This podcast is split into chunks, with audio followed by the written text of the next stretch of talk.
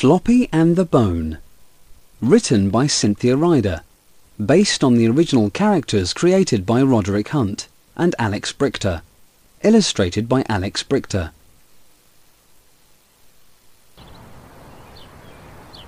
Floppy saw a big bone. I want that bone, said Floppy. He got the bone. Stop! Stop! Said Biff.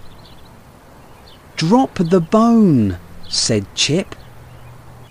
But Floppy did not stop and he did not drop the bone.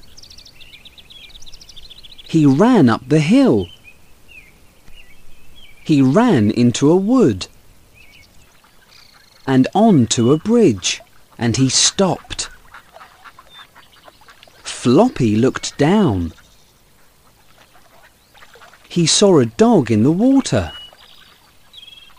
The dog had a big bone. Floppy wanted that bone too. Grrr, went Floppy.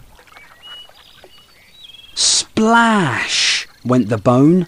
Splash, went Floppy. Oh no, said Floppy. The dog I saw was me. Why do you think Floppy took the bone? What did Floppy see in the water? Did he think it was a real dog? Do you think Floppy was a sensible dog in this story? Have you ever wanted something as much as Floppy wanted his bone? Picture puzzle.